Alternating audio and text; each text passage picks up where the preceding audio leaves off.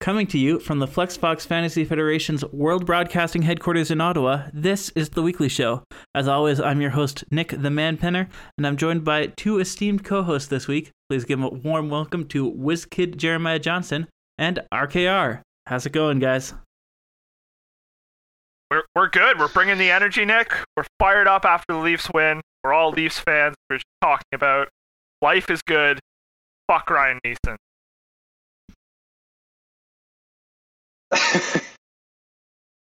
yeah, I'm good too. Yeah, we got three three Leafs fans on the on the podcast here, so we're all pretty happy. Yeah, for sure. We're recording it after a, a big Leafs victory in Game Four, and uh, after the Victoria Day long weekend. So I think we're we're all feeling extra good for this episode. So hopefully that that reflects in the podcasting quality. Uh, but guys, I think we should just get right into it. I mean, it's the the big week seven recap, week eight show lots to talk about here. Uh, so we've got a, a lot lot of ground to cover. Let's let's just get into our first matchup. Uh, what has to be the matchup of the week for week seven. I'm not even going to tease it because it's no surprise. Chow versus Kaminsky, huge showdown. Two teams, two of the, the favorites in the league, battling it out. Uh, Kaminsky coming in with the undefeated season, Chow coming in six and one, and it is Chow that picks up the victory, ends the Kaminsky run. Uh, he, uh, Chow wins 319.8 to 245.3 for Kaminsky. So uh, a fairly healthy margin. Chow getting over 300 points.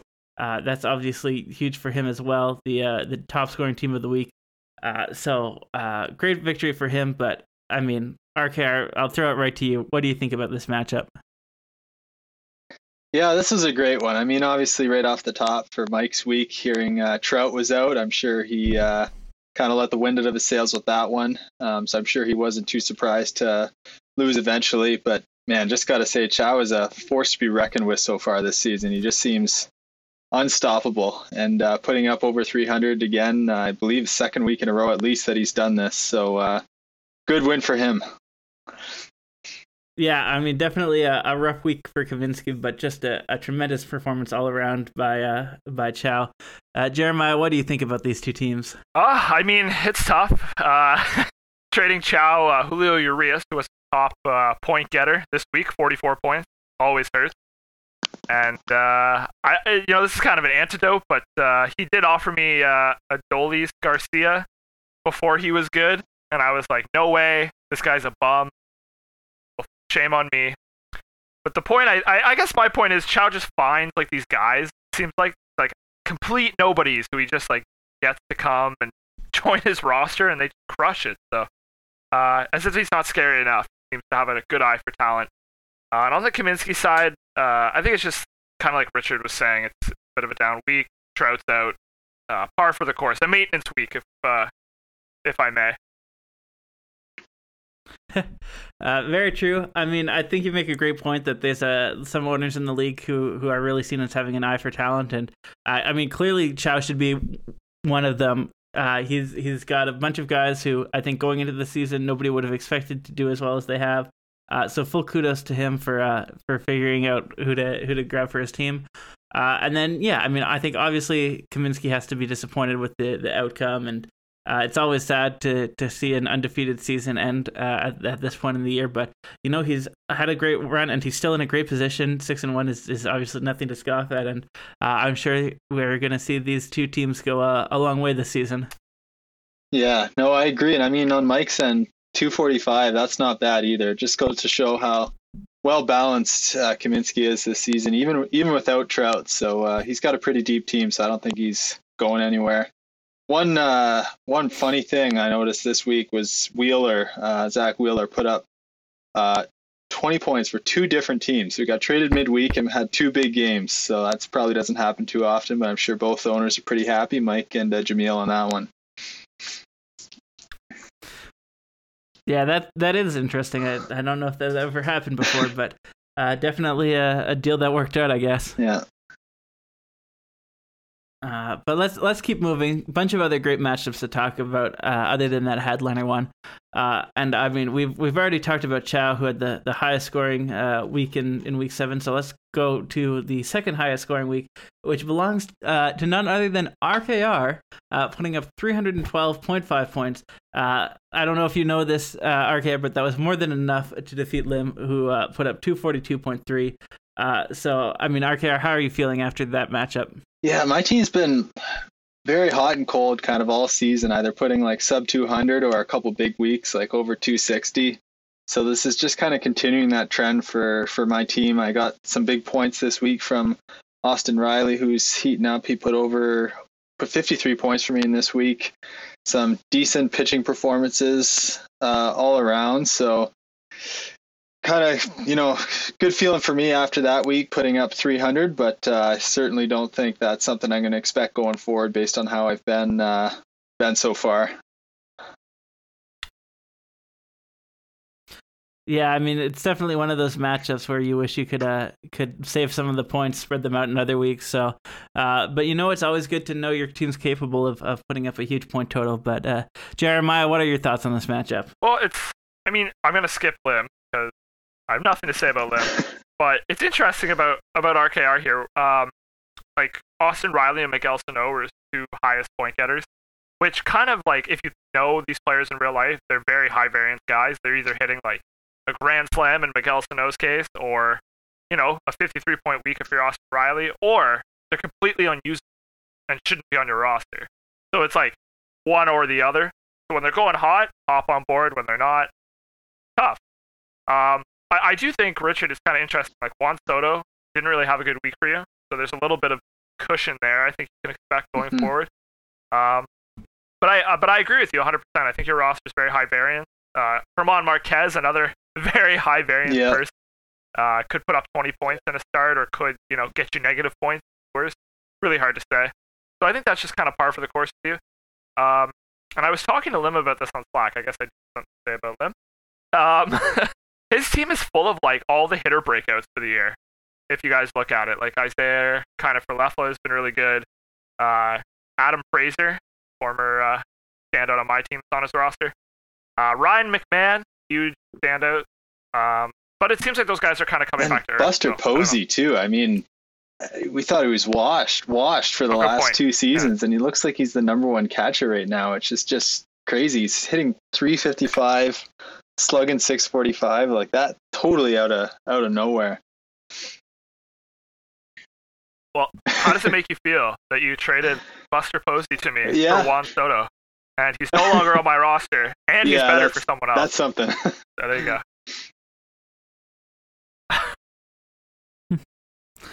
Yeah, funny, uh, funny how fantasy baseball works sometimes. Now, RKR, I mean, I gotta ask. Last week you put up uh, 194.9. This matchup, you put 312.5. So, I mean, two very different performances. Uh, what do you think is, is closer to your team's true potential? Yeah, well, like Jeremiah said, I do seem to have a lot of guys who go hot and cold. And so far for me, they're kind of going cold or hot at the same time. And this last week was a perfect example of that. So that's unlikely it kind of carries forward all the way through the rest of the season. So I think I'm probably kind of right in the middle of the pack as far as the the rest of the league goes. So I don't know, 200, 250 is probably a typical week for me going forward. There you go, right down the middle. uh, well, love to hear that. Uh, excited to see what you do from here. But a uh, bunch of other matchups to talk about. Uh, let's talk about the the showdown between Newton and Jamil. Uh, really interesting matchup. Uh, two teams sort of uh, uh jockeying for position there a, a little bit. Uh, and it's Newton who comes out on top, 265.7 to 249 even for Jamil. Uh, so now Newton is 4 and 3. Jamil drops to 5 and 2, second loss of the season. I mean, Jeremiah, what can you say after a matchup like that? Well, I think I think Newton's gonna agree with me. It's pretty amusing that Kyle Schwarber decided he can actually hit a baseball this week. something he has not done all year. So that's always interesting. Um, for those still checking our Rowdy watch, he is still not ready. Uh, not a surprising development. Uh, but for Newton, I think uh, you know he was lucky to come out with the victory. To be honest with you guys, like Nolan Arenado, Charlie Blackmon didn't really put up a lot of points. When you look at it, it seems like he was really supported here uh, by his pitching, um, which put up 132 points uh, without oh, with the Luis Castillo start that was decent. So, um, I think that's really good. Jameel, on the other hand, looks like his offense failed him, so that's kind of interesting. Got about two thirds of his points from his pitching, which you know I would not have guessed coming into the year.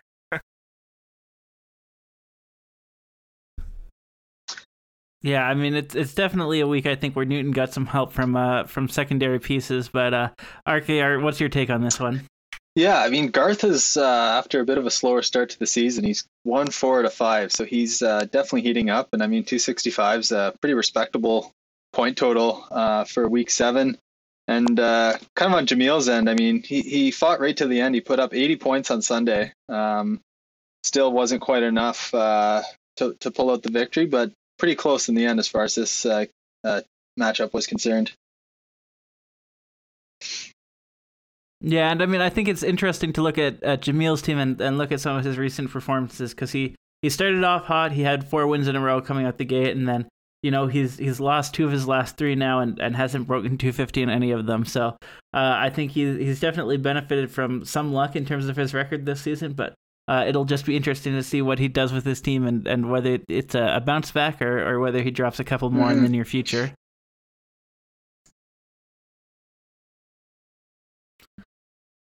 Uh, but uh, Jeremiah, let's talk about your matchup last week. You were taking on Graham in a an evil division of evil versus Twist the division showdown, uh, and you picked up a, a, victory, your second one of the season. Now two and five. Uh, Graham zero and seven. Uh, I should say the, the final score was 249 even to 221.6 for Graham. So I mean, Jeremiah, what's your what's your takeaway after that matchup? Uh, my team's not very good. You know, like I took a two start Walker Buehler week and Randy Arozarena to play out of his mind for that to happen. Uh, but you know, I mean, I if, I, don't, I think people have noticed I'm not exactly a powerhouse here. I'm uh, dealing with a lot of injuries and kind of just grinding it out. Cause when your roster's that hurt, there's not a lot you can do.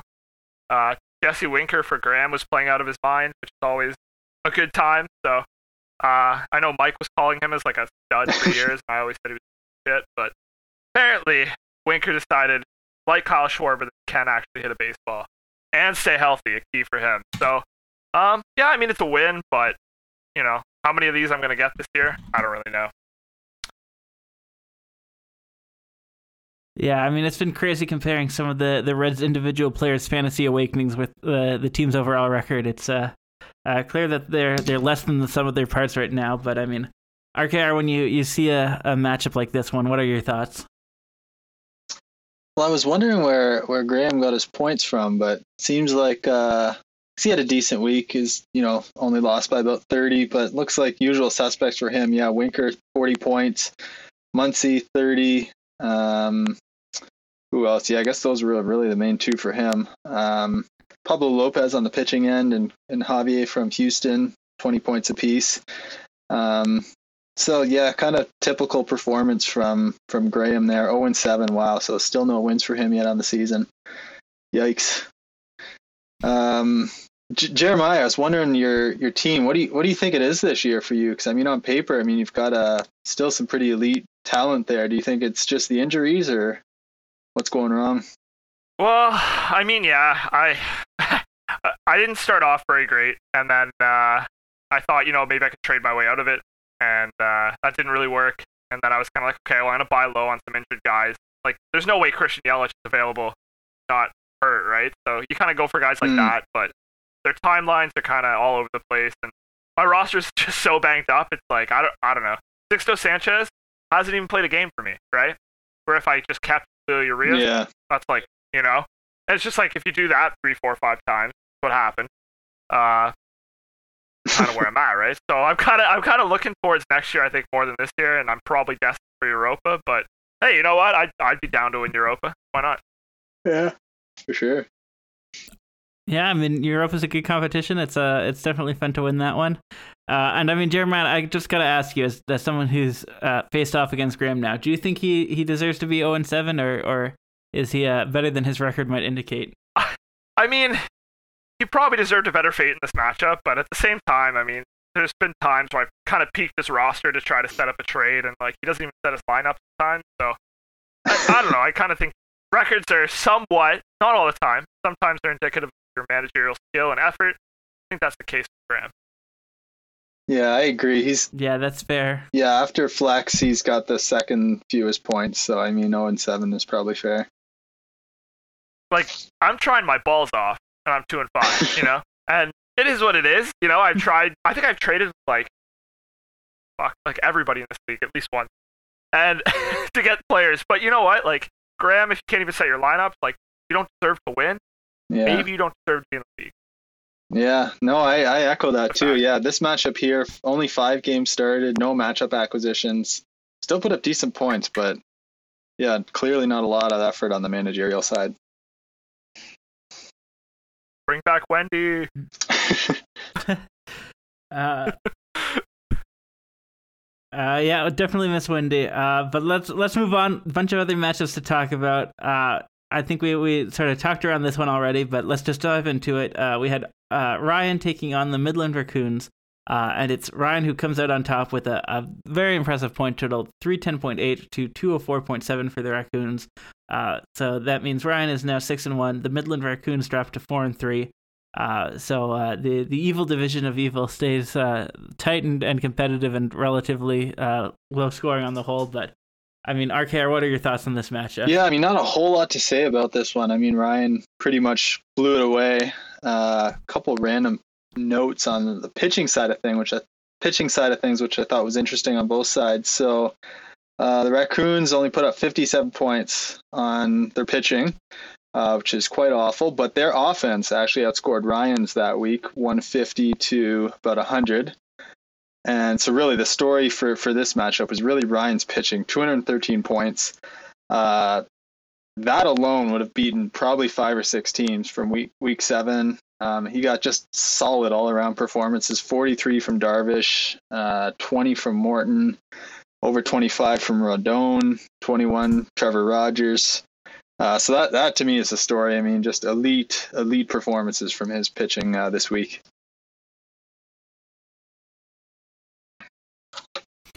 Yeah, I mean it's it's crazy to hear you put it in perspective like that, and and you're fully right. Like I mean, a, a lot of teams uh, that that would have beaten them this week, and It just really shows how how strong Ryan's uh, arms are right now. But uh, Jeremiah, what are your thoughts on this one? Nick, I'm going heel. Ryan, the team is shit. You're losing in the first round. It doesn't matter what you do right now. You could be fucking 19 1. I don't give a shit. You're going out in round one. Midland Raccoons, I have two questions for you. One of them is important, one of them is not. The unimportant question is why did you only Mm, start yeah. four pitchers? The important question is how did you get the eh, like how did you get the little raccoon emoji in your thing? Like that's fucking awesome. Like you could see like they could not set their lineup for the rest of the year and we should keep them around. they did that. I don't know. I want to know how they did that. But anyway, the point here, I don't know how much they tried in this matchup. They weren't going to win anyway. Even if they started three pitchers, they could have streamed them, they could have found them, traded for them, whatever. They wouldn't have won. Ryan's going to be a king of the regular season. We're going to listen on Slack to how he's so great all year for the rest of the year. And when it comes playoff time, he's going to choke. That's all there is.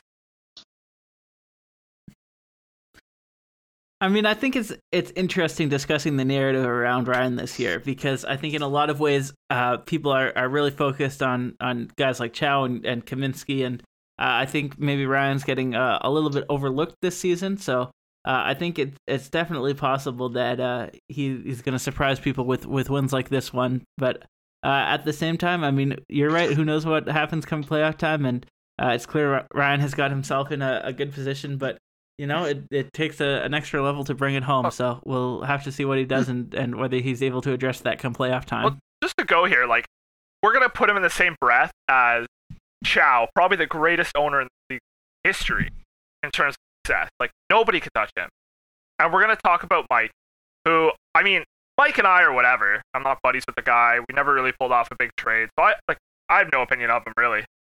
But he seems to have this like app, you know, ability to, to just play up when time when when the playoffs come, when when it's crunch time, when it matters, right? We've seen him go to finals. We've seen him win titles. We've seen him win big matchups against, you know, Flex and other players who are really good. Can you name me a time we've seen Ryan, other than his one title, which he'll parade around like it's, you know, his favorite pair of underwear? What what has he done? For sure. Uh, I mean, and that's, I think that's the other thing to consider about Ryan is if he is really as as reliant on his pitching as this matchup might suggest. Uh, that does uh, leave a, a, potential vulnerability. You know, if, if his pitching falls off or if guys get injured, then uh, he's going to really have to, to readjust and, and rejig his team a little bit. So uh, you have to wonder there if he's uh, if he's a little too overcommitted in terms of the pitching and, and underinvested in his bats. He's not going to listen to this. He's going to hear us talk bad things, and so it's fine. About awful I want.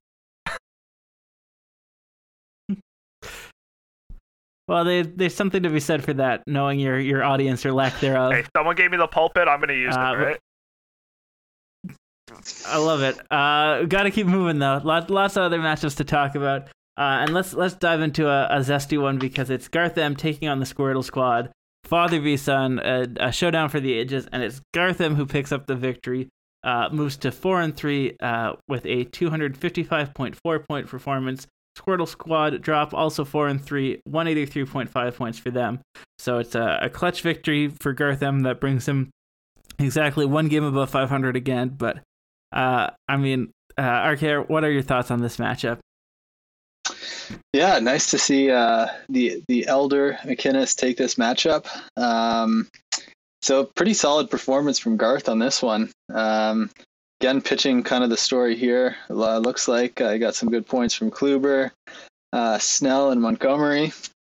Uh, and that that really again was the difference. Um, seems like the the squad is really just grinding it out this season. Um, like they're not really putting out big performances each week, and uh, I mean clearly they're trying. Nine nine games started here, uh, all their matchup acquisitions used, but seems like they just can't get it firing uh, this year. What do you guys think? I mean, you can. Uh, this is not an answer to your question, but you can count on three things in life. Okay, death, taxes, and Daddy Mac finishing at 500. Okay, so this is just the ebb and flow. Like you have voodoo magic. Chris has some fake voodoo magic that nobody actually thinks exists. And Garth McInnes has equilibrium of just being meh. You know? Yeah. Like the Squirtle Squad. I don't know. I could tell you that they're looking to trade. They're the leader currently for uh, Mr. Kris Bryant. So if they do that, we'll find out. But I mean, their team is just their players are eh. They have holes in their lineup, right? Like, look at their bats. Lorenzo Cain, do you trust him? I don't. Alex Dickerson, do you trust him? Uh, the Giants probably shouldn't. And Brandon Belt, who was on my wa- roster last week, now on their roster. You know? I don't know. I just, they're great managers. I, I hate them, but they're great managers. but their team has a lot of. Mm-hmm.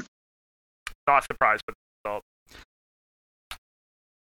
Yeah, I mean, I think more than anything, I'd be surprised by the fact that they put up under 200 points. I mean, that's that's a, a relatively rare occurrence for them. So uh, it definitely feels like this is a, a, different Squirtle Squad team than one we might have seen in the past. And you know, like you said, Garth M's going to be 500. So glad he got the, the win here to to keep that going and and help to that effort. But I mean, on the other hand, like you said, like the, the Squirtle Squad are making moves. They're they're doing their whole shtick and, and maximizing starts and getting relievers nobody have, nobody's ever heard of who are, are then putting up like 4K innings. So uh, it'll be interesting to see uh, what happens with them. I, I do think that maybe it's just a, a string of bad luck and they'll turn it around, but uh, it could also be a situation where, where Squirtle Squad quickly find themselves more in the, the Europa race than the actual playoff race. Yeah, I mean they're not, they're not going to want to hear you say that, and I'm sure. I mean, I, I don't know. My prediction is they're going to finish in like the seven, eight seed and sneak their way in and do some damage to get in. But you know, I could see what you're saying. Yeah, well, time will tell uh, for sure on that front. Uh, but uh, a couple other matchups we can talk about here. Uh, let's talk about uh, Tillo taking on Flex. Uh, and uh, Tillo picks up the victory, in fact, 228.5 to 147.8 for Team Flex. So uh, Tillo is 5 and 2, Flex is 1 and 6. Uh, RKR, I mean, what are what are your thoughts on this matchup? Yeah, I mean, Tillo didn't even really sweat this one. Uh, seems like you know a, a, week against Flex is almost guaranteed a, a W, which I'm sure was nice for him, but uh, he took it pretty handily, even though he put up just 228.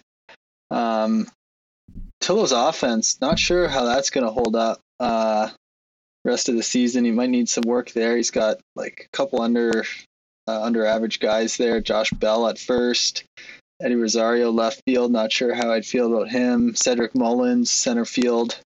Um, so I feel like yeah, his offense could could probably use some work going forward. But uh, easy win for him, and he's got four wins in a row now. It looks like.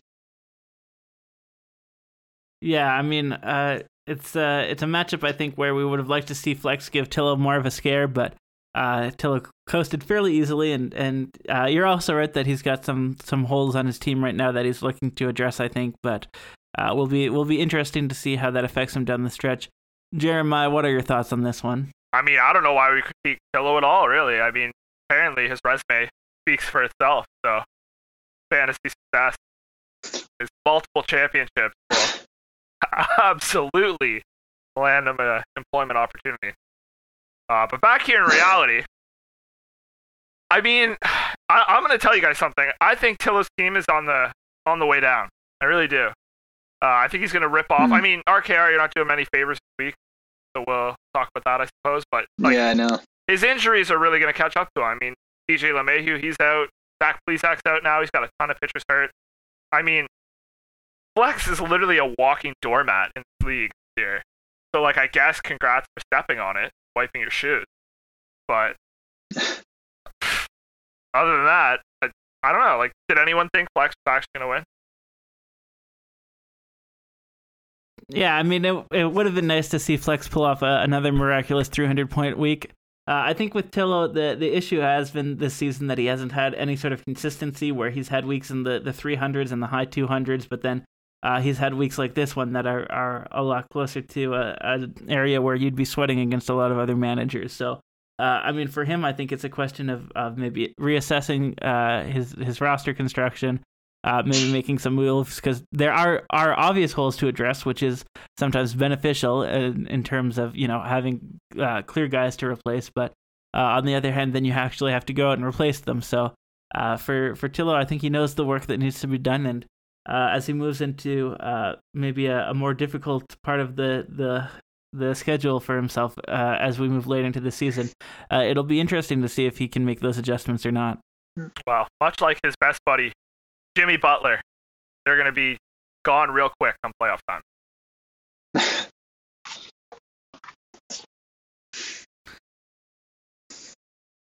uh, well, I, th- I think that brings us uh, pretty nicely into the, the last couple of matchups we have to talk about. And uh, we had a, a bunch of very close matchups in the, the Flex Fox Fantasy Federation in, in week seven. Uh, and I, I feel like we should talk about them in, in reverse order of closeness because I know there was some some good Slack discussion going on on Sunday. So I mean, we can start off with my my matchup against Ash. Uh, it was a, a, close one, came down to Sunday, but Ash pulled it out 217.2 to 206.7 for yours truly. Ash is now 5 and 2. And tragically, I am 2 and 5, and uh, I have some thoughts about that, but I mean, Jeremiah, I'll hand it straight to you. What, what do you think about this matchup? I mean, I don't know if you could be like a victim of a single player but you were the victim of Fernando Tatis. And that's unfortunate, and that's the kind of thing where you're like, huh, there's not really much you can do, and you kind of just like tip your hat. My thing is just like, if I'm you, Nick, I'm just a little bit upset that like I don't have my own stud, Jacob DeGrom, ready to go. I, I kind of wonder, you know, if DeGrom is healthy, you know, maybe you win this matchup. I know that's hard, you can't really think that way, but sometimes it's hard not to. Yeah, for sure. And uh, RKR, over to you. Yeah, I mean, if I was you, Nick, I'd be pretty upset too. I mean, you've had a couple of like I, your team is obviously better than two and five record, and you've had a couple of nail biter losses here against some pretty decent teams where those teams didn't even put up you know huge points. Like two seventeen for Ash, not a huge week for him, uh, and just to lose it by eight points, I mean. That's got to hurt, and I think you had a couple close ones a few weeks ago against Squirtle, uh, against Ben, uh, so what's what's going on there, Nick? Is that a, a trend uh, early in the season for you? Yeah, I mean it, it's definitely unfortunate for sure, and and Jeremiah is exactly right that uh, I'm missing Degrom, and uh, I gotta say though, uh, having matched up against Ash and, and really had a week of, of looking at his team closely, uh, it it really does seem like he's something of a paper tiger because you know Tatis Jr. is good, but uh, his secondary pieces just do not have it. And you know he's got guys bats who are, who are going to put up you know negative numbers five out of seven nights and, and rely on the other two to carry them. Uh, his uh, rotation is is definitely in shambles right now, and his bullpen's not looking great either. And uh, you know I got somewhat lucky. Uh, unfortunately for Ash, uh, Widener left his start early, but uh, uh, you know that that could have changed the the point total. But I mean, ultimately, I think if I'm Ash, people have, have really talked about this being his year and, and a big opportunity for him. But I mean, at this point, I I just don't see it. I think he's uh, a little ways away yet, and and you know maybe he makes some moves, but.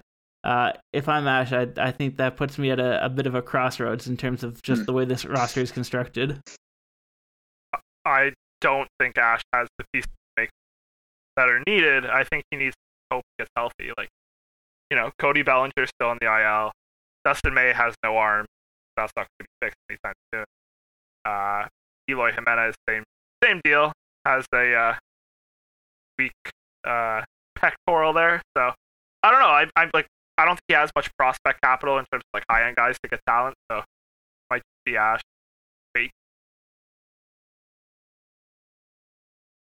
I mean, he's yeah, he's he's still like a he has put up a lot of points this season, but I think you hit the nail on the head with the bullpen piece there, Nick. Like he's got got almost nothing there, and that's really costing him so far this season, just with those extra points that kind of push you over the top top uh, week by week there.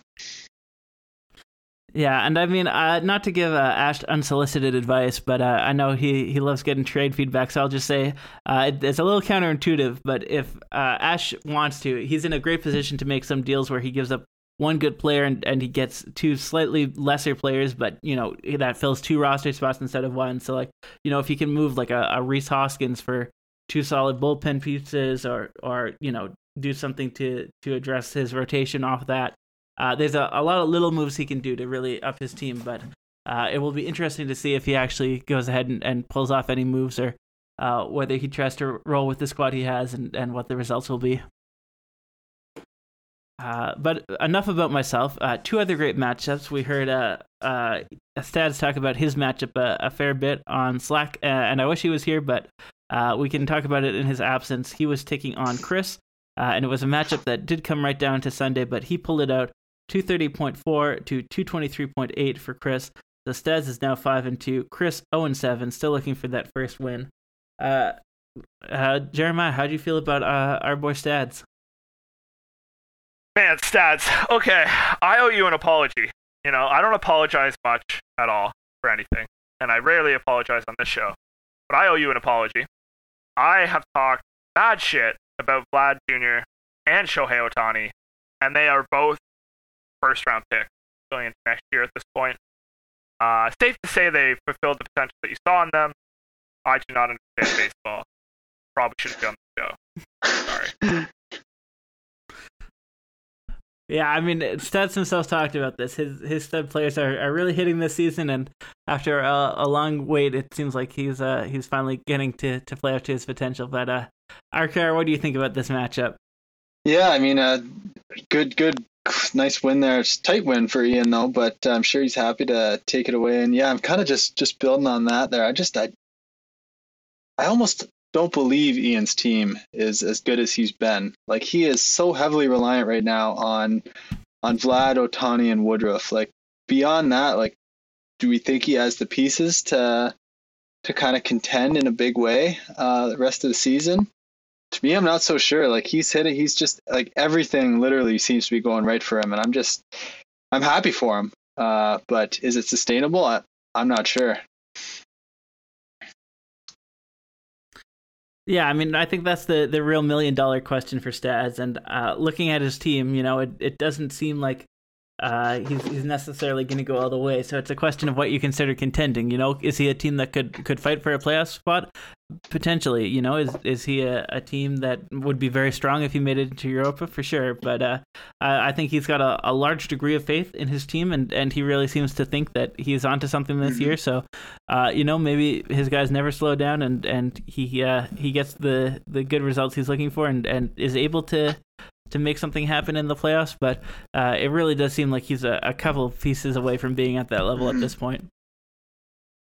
So just to like jump in here, like one really interesting thing about Stad's team that I feel like doesn't get talked about ever is that he has to play Vlad at first base, but he also has to play Ohtani at DH like five out of six Hmm. days, right? When he's not pitching.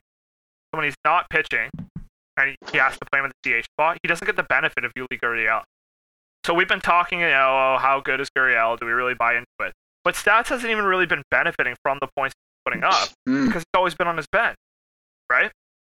So, that, so that's a really interesting kind of like crux of it. The rest of it, I agree with you guys. Like, I don't really believe Bryan Reynolds, Tyler Naquin, uh, and we're already seeing Garrett Hampson fall off, are going to carry him.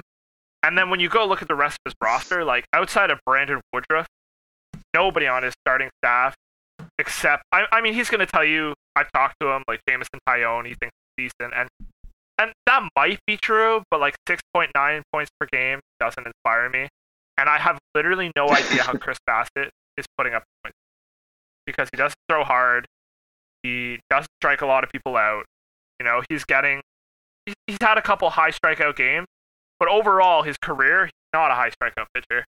He's not a blow you away kind of pitcher. Uh and even if Bassitt stays being Bassitt, is that enough with Woodruff and Bassitt to carry you into the playoffs? Mhm. Probably not. And another piece he's got too, which kind of under the radar too, is Matt Barnes in the pen. Like he's put up over 100 points already. Um, so yeah, I mean, I guess you look a little Oh. bit. He's got some scattered pieces throughout, which have done really well for him this season. But, hmm. Tough. I mean, he did lose, uh, what's his name, Oscar Noah. Would have been interesting. if Yes, he it would have been. healthy and punch thing. What would have happened? Yeah, and I mean there again, you talk about uh, uh the the league and how teams are, are getting better on average. I mean, uh, in a lot of ways, uh, Stads doesn't really stand out compared to a lot of other teams right now, and he's he's not talked with in the same breath as some of those top teams, but. Uh, he's got a, a pretty solid team, and you know maybe it's not the most solid. Maybe his his lineup isn't the most uh, efficient in terms of that uh, first base utility situation he's got going on. But uh, you know, I think it's uh, it just goes to show the the general rising tide of the the Flex Fox Fantasy Federation. And aside from the the really bad teams like Chris's, who who even on a, a slightly better week can't catch a break and, and can't catch a W. Uh, aside from those real bottom feeders, the uh, the level of competition is at an all time high this season, in my Mhm. opinion. Hot take. Ian takes Ryan out first round. Okay, calling the shot. Not not just Ryan losing in the first round, but who's to take him out? Uh, well, I I think that's to bring us to our final matchup from Week Seven, uh, and it's a it's a doozy of a matchup. It's Ben taking on Aiden. Uh, it looked like a, a close matchup going in, and it absolutely delivered. Uh, because Ben pulls out the victory, 206.1 to 205.4 for Aiden. So for those uh, who are, are as good at math as I am, that's a, a 0.7 point difference between the, the two teams. Uh, the result is that Ben is now four and three, Aiden is now three and four. Uh, and I mean, RKR, what can you say after a matchup as close as that one?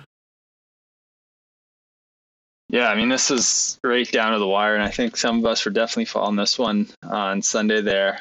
Um, lot to unpack here.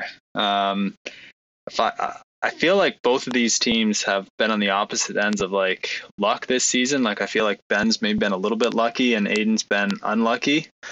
Um, and I think kind of case in point here. I mean, Ben really won this matchup with a a, a seven inning um, performance from um, Adam Wainwright on Sunday, uh, which you know, or eight innings, sorry, 23 points. Um, you can never really count on that. That really carried him over the end uh, to get the W.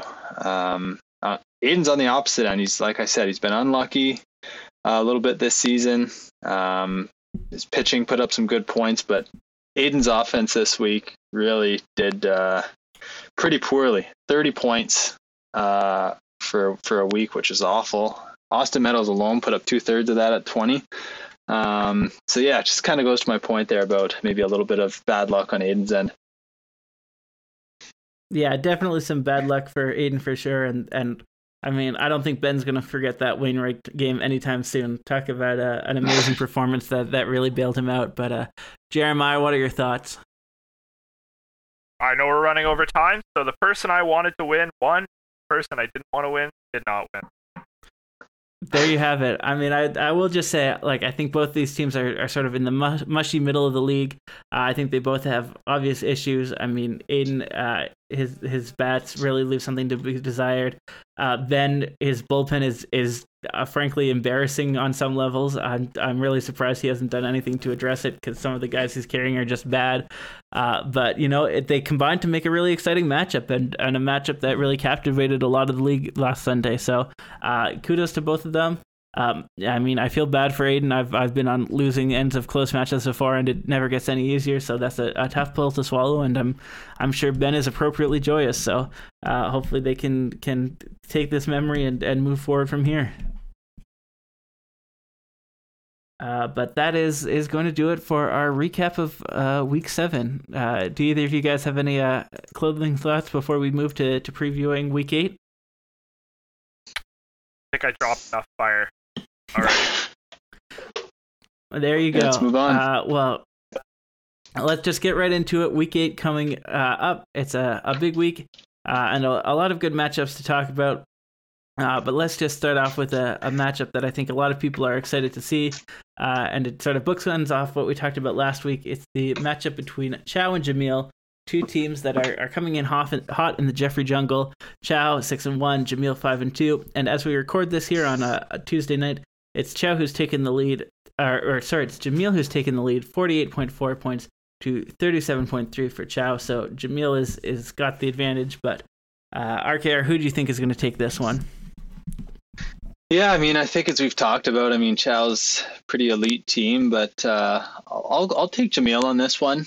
Um, if not, just he seems to have had a good start to the season, and uh, this matchup is is close already. So I think I believe in his bats. I know he just traded for Correa, so maybe he comes in for a, a big week for him. Um, so I'll take the the slight upset with uh, Jamil on this one. Um, fun fact: I am putting these picks into an Excel sheet. Start keeping track of everyone's uh, record the rest of the season. I'm just curious. Uh, RKR, you get the uh, guest slot this week. All right. You'll get that fun fact. Hope get the guest off to a start. Uh, I'm going to take Chow just because Chow's best team in the league for me, and I'm not going to bet against that.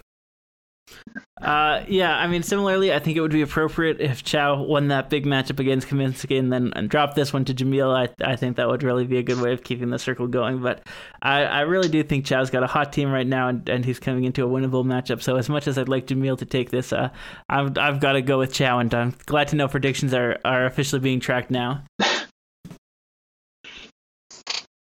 Uh, but let's uh, let's move right along to uh, another great matchup uh, it's the the matchup uh, between Ben and the Squirtle Squad. Two teams coming in four and three, so a good chance for someone to get to that that five win plateau. And right now here on Tuesday night, it's the Squirtle Squad that have seventy seven point seven points. Ben fifty one point nine points. so relatively close, but Squirtle Squad have the advantage. Jeremiah, your thoughts? Uh. I don't want to make a p- prediction here, but uh, I'm going to take Ben. Uh, I know Sandy Alcantara has starts this week, I believe, and I think that will make the difference Uh, I'm going to go ahead and, and pick the Squirtle squad. I think they are in need of a bounce back win uh, after that uh, that tough loss they suffered at the hands of Garth M. Uh, and this seems like a, a, good opportunity for them to do it. So I don't think the Squirtle squad will uh, will stay down long. So I'm going to pick them to win here. Yeah, I'll go with uh, with Ben in this week too. I just feel like the the squad has lost a little bit of, bit of momentum now. Harper on the DL, Brandon Nimmo's still out. Um, you know, Ben was lucky last week, so I'll say let's keep it going for him, and he'll uh, he'll take this one. There you go. Uh, well, RKR, let's jump right into your matchup. Uh, you're taking on Tillo. Uh, and it's it's not been an ideal start for you, my friend, because Tillo's got 44.5 points, whereas uh, you have a, a, nice negative 12 spot going on. So if only this were golf, but uh, how are you feeling about this matchup? Yeah, it's a pretty brutal start so far, but uh, this is this is my team this year. It seems just hot and cold. Um, either way, even if I was off to a better start than negative twelve, I think uh, you know Tillo's uh, definitely the better team on, on paper this season. So I think uh, I think it'll be pretty lucky if I win this one. So I'll go with uh, the other Richard. Uh, to be honest, Yeah, I, I mean- I don't even think of you as a Richard anymore. So uh, it's, it's interesting to think of this as the Richard Bull. But uh, Jeremiah, go ahead. Sorry, so I, I zoned out. Uh, Arca, are you taking uh, Tillo or Uh, Tillo. Okay, so I mean, last week I said you know Tillo wiped his feet on the doormat. I mean, he's in the house. He's gonna flush the toilet, so I'm gonna take gonna take Tillo. Uh, yeah, I'm going to complete the, the hat trick for Tillo. I mean, uh, all due respect to RK, I would love to see you win, put up a, a big to- point total to bounce back from this hole, but uh, it seems like you're in a, a bit of a sticky situation on this one. And, and Tillo, for all his foibles, has been relatively consistent uh, in terms of performances this year. So feels like he's in a, a good position to take this matchup. Yeah, can't fault you guys there. Uh, but let's uh, let's keep moving uh, and talk about Ryan. Ryan taking on Aiden in a, a big matchup from twice the division, uh, and Ryan has the lead here, uh, sixty-seven point eight points to forty-two point five for Aiden. So Jeremiah, uh, let's start us off. What's what's your pick for this one? Well, the regular season, Ryan is still Superman. Powers not diminished, but kryptonite postseason. So I will go with Ryan. yeah, Uh, in turn, uh, I will also go with Ryan. Uh, it definitely seems like he's uh, he's got a good regular season team. He's performing well, and uh, it it doesn't seem like Aiden's a team that's gonna knock him off easily. So uh, I've got Ryan too. yeah. As much as Aiden's probably in uh, deserving luck of uh, of a, a win, I think hard not to go with Ryan. I mean, he's put up 300 plus points a couple weeks in a row, so I'll take him as well. Okay, there you go. We got uh, some good alignment going. Uh, let's see if that continues for our next matchup, which is Ash versus Graham. Uh, it's a, a relatively tight one here. Ash has 32.7 points. Uh, Graham has 30.1, and, and I should note Graham looking for his first win of the season here. So uh, could it come at, at the hands of Ash? RKR, your thoughts? Yeah, so I mean, we were talking a little bit about you know Ash's team there and his bullpen needing some work. Um, the other hand, Graham's team 0 and 7, pretty bad. Uh, yeah, got to go with Ash here. He's got got the better team, um, despite the the lack of a of a pen. Um, so we'll take Ash here. Yeah, Uh, I'm gonna- uh, I got to do it. Sorry, go ahead. Go ahead. Oh, I should say I got to take Ash too. Uh, Adalberto Mondesi is still on Graham's IL, currently playing. My hopes aren't. My hopes are not high. Classic. Uh, well, I'm going to be bold and throw down the upset special, uh, just to back up what I said uh, about losing faith in Ash uh, after playing him, and and you know I think Graham is, is due for a win, and and law of averages he has to win one of these, so uh, it, it's as good a week as any, and, and it's a relatively close matchup, so I think Graham's going to manage to to pull it up and and upset Ash, Look at that. Man of his word. throwing it down. Uh, but that'll bring us, Jeremiah, to your matchup. You are taking on Garth M this week with a, a chance to hold him at 500 now that he's four and three. Uh, right now, he's he's got the edge though on you, 53.6 uh, to your 22.5. Uh, so Jeremiah, I mean, what are your thoughts on this matchup? Okay, well, like I said, he's going to be 500, so he's due for a loss. He's used four starts as night, everyone, and left.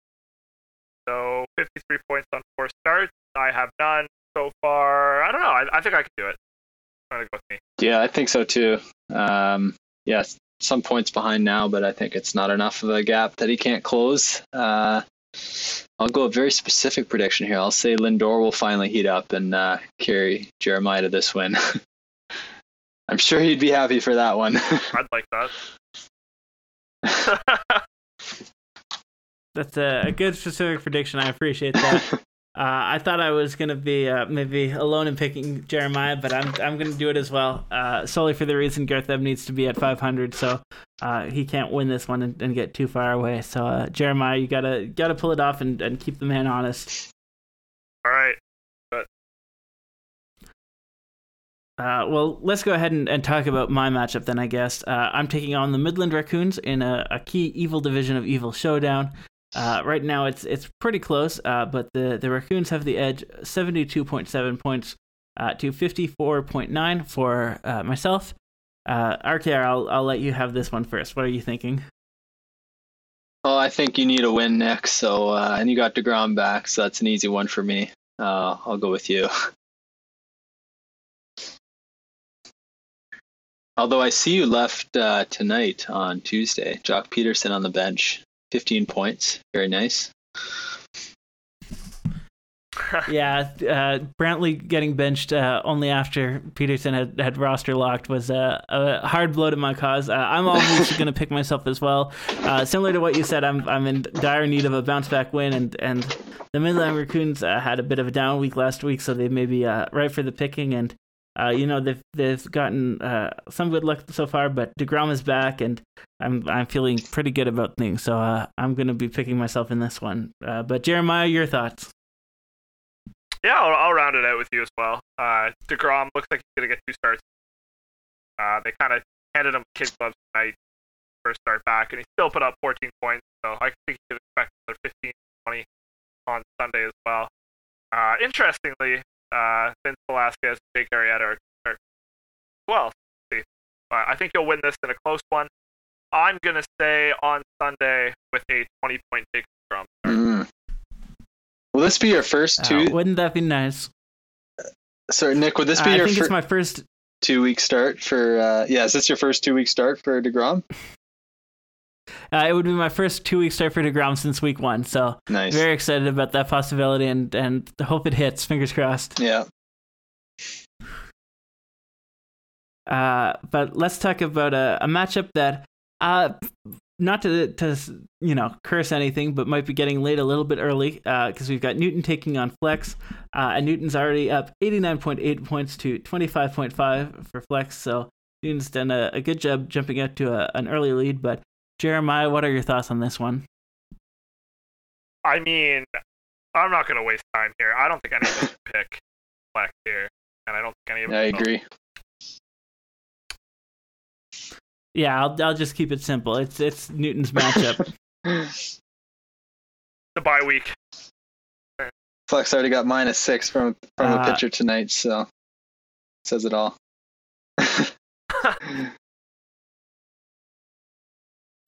Yeah, that's uh, that's pretty brutal.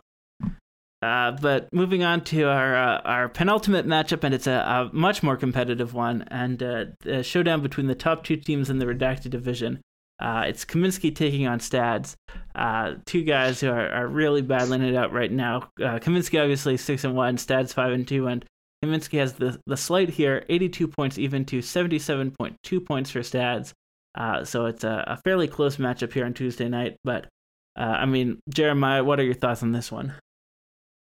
It's Gonna be my upset this week, I think. I'm gonna take Stad. Uh, I know, you know, Kaminsky has start pitchers out the yin yang. He's got Scherzer, Burnes, Dawson, which is terrifying, sure. But Ian's got a two-way player and the best young player in the game, so I'm gonna go with that. Okay, there you go. Yeah, I'm gonna. Uh, go ahead, Arcare. Yeah, I'm gonna go. Uh, not necessarily who I think is better, but who I'm gonna cheer for, and definitely Ian. So I hope he takes this one. So I'll I'll double on Jeremiah with the upset there. Okay, well then I'll I'll take the easy unpopular pick and, and take Kaminsky. I mean, uh, much love to Stads. Would would love to see him win this one, at, at least keep it uh, competitive. But uh, I mean, Kaminsky just has has such a good team, and you know, so many potential points. So uh, it, it's not hard to see him winning this one, and, and I would expect him to perform to perform well here. So uh, I'm gonna take Kaminsky to win it. Uh, but that brings us to our final matchup of the week, uh, and I know it's one we are all very excited about uh, because it's a, a, situation where one team is guaranteed to get their first win of the season. Yes, it's Chris taking on Lim two 0 and 7 teams uh, squaring off. Someone's going to be 1 and 7, and one one team's going to be 0 and 8 after this. Uh, and right now it's Chris who has the lead, 71 points even to uh, 19.6 for Lim. So uh, a a fairly sizable gap there too. But I mean, RKR, what are you thinking for this matchup? Yeah, I mean, Chris at 0 and 7. He's bad. He's not 0 and 7 bad, so I'll take him uh, with this matchup. I mean, he's probably got the best player on on either of these teams in uh, in Freeman. So uh, here's to Chris uh, getting a win on the season. Yeah, I'm gonna take Chris as well. Uh, the lead's huge. Lim, I don't think has the guns back. Chris, I don't even think deserves to be 0 7. Yeah, I agree. Yeah, I mean, I, I was hoping I'd be able to pick Lim in this one just because I, I think that would be fun. But uh, Chris has the better team. He's he's been the better team this season. I'm I'm somewhat surprised he doesn't have a win already. And uh, yeah, I mean, uh, it doesn't seem like this is a, a matchup Lim can come back in. So uh, I think that Chris is the pick for myself as well. Uh, but that's to do it for our, our look at week eight, guys. I mean, this is obviously a, a great slate of matchups. I, I really hope people uh, watch them and, and follow along as the week goes on. Any closing thoughts from either of you guys? Don't at me. yeah, nothing for me, Nick. There you there you go. I, you know what? Don't at me might be a good uh, tagline for the show this season. But uh, you know, thanks thanks to both you guys, WizKid RKR. Uh, great to have you here. It's uh it's always fun and and it's uh, another great episode. Always fun chatting with you guys about fantasy and and watching the the league continue to to move and shake as we get closer to the uh, the midpoint of the season after passing that sort of one third threshold. But uh, got to sign off right now, so I'll just end by saying what we always like to say. Good night and good fantasy.